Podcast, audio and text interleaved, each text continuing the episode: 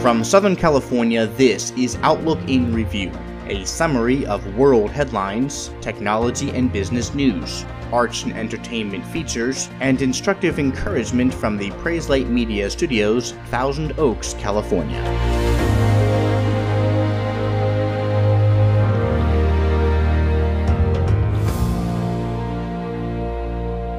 Good day, it's Wednesday, the 28th of November 2018. Winter Storm Bruce brought blizzard like conditions to parts of the Midwest early on Monday, grounding hundreds of flights and causing slick roads for commuters as they returned to work after the Thanksgiving weekend. The National Weather Service said 7.5 inches of snow fell at Chicago's O'Hare International Airport. The Chicago Department of Aviation reported early Monday that on average departures were delayed by 77 minutes out of O'Hare the flight tracking website FlightAware reported 875 flights headed to or from the US that were canceled. This according to the Associated Press, which stated that the roads in much of Nebraska and the southern half of Iowa also remained covered in snow and ice early on Monday after the storm had passed those states. The storm is now in the New England states and moving into the central Atlantic region today with potentially heavy snowfall and more traffic woes across the east expecting.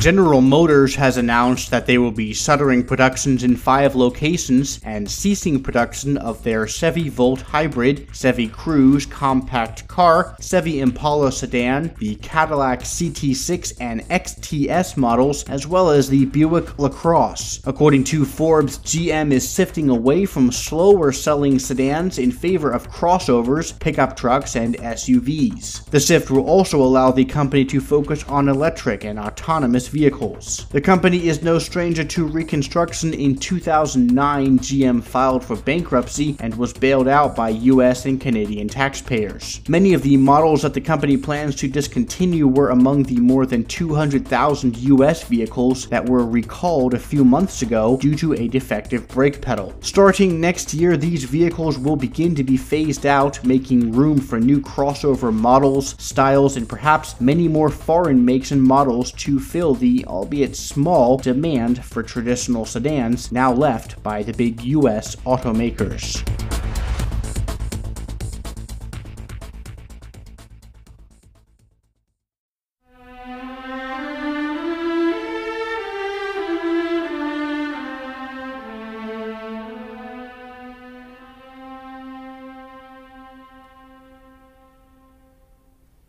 The Irish folk tune Londonderry Air was submitted to music collector George Petrie back in 1855 and it was then published by the Society for the Preservation and the Publication of the Melodies of Ireland. However, the origin of the tune was for a long time somewhat mysterious, as no other collector of folk tunes encountered it, and all known examples were descended from the original submission to Petrie's collection. But research has now shown that the tune likely came from a similar tune which was published back in the late 1700s. Today, the tune is heard across a wide range of outlets, including the Victory Sporting Anthem of Northern Ireland at the Commonwealth Games. The famous song Danny Boy also uses the tune, with a set of lyrics written by an English lawyer in 1910. As with a good many folk tunes, Londonderry Air is also used as a hymn tune, most notably for I Cannot Tell, a hymn by William Young Fullerton. It was also used as a setting for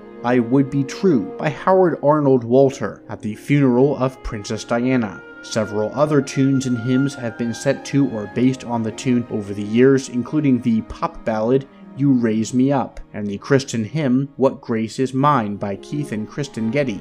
So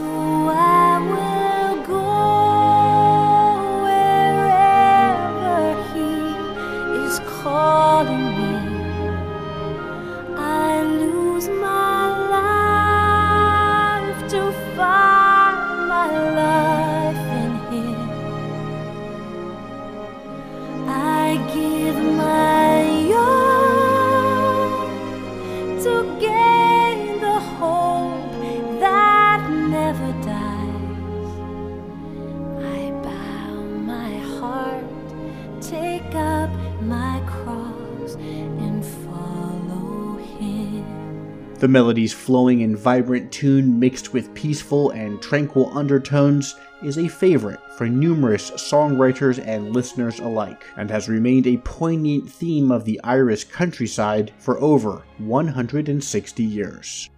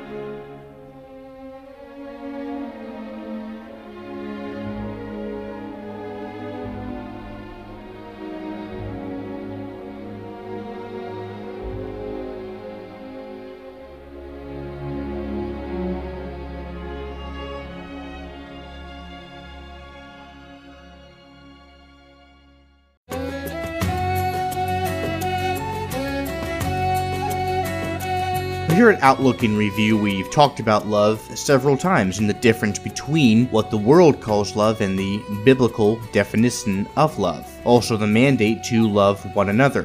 But what about the compassion, the love, the communion, and the service towards other believers, towards fellow Christians? What is that supposed to look like?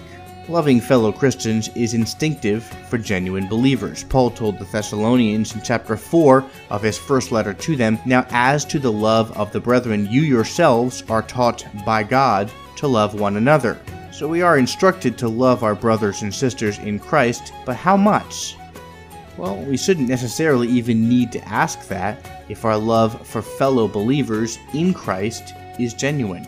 Paul continues by challenging the Thessalonians, and by the pattern of the Bible, all of us as Christians, to excel still more in love, because there is always room for believers to love one another more completely. But we need to remember that salvation evidences itself in the display of true godly love, since love is inherent in our new nature, in our hearts that have been redeemed and bought by Christ. Paul reminds us in Romans 5 the love of God has been poured out within our hearts through the Holy Spirit who was given to us. Jesus said this about love among believers in John 13 By this all men will know that you are my disciples if you have love for one another. If we are truly Christians, we will, as Peter wrote in 1 Peter 1, fervently love one another from the heart.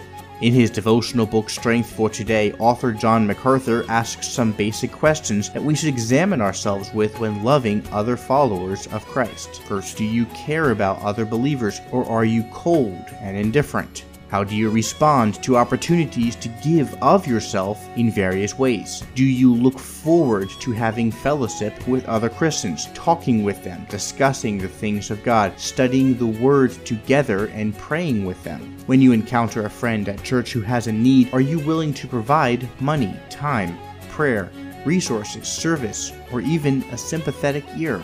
If you can truthfully answer yes to those questions and others can answer yes as well in reference to you, you have great reason to be assured that Christ has in fact redeemed your heart and saved you, made you His, and given you His love.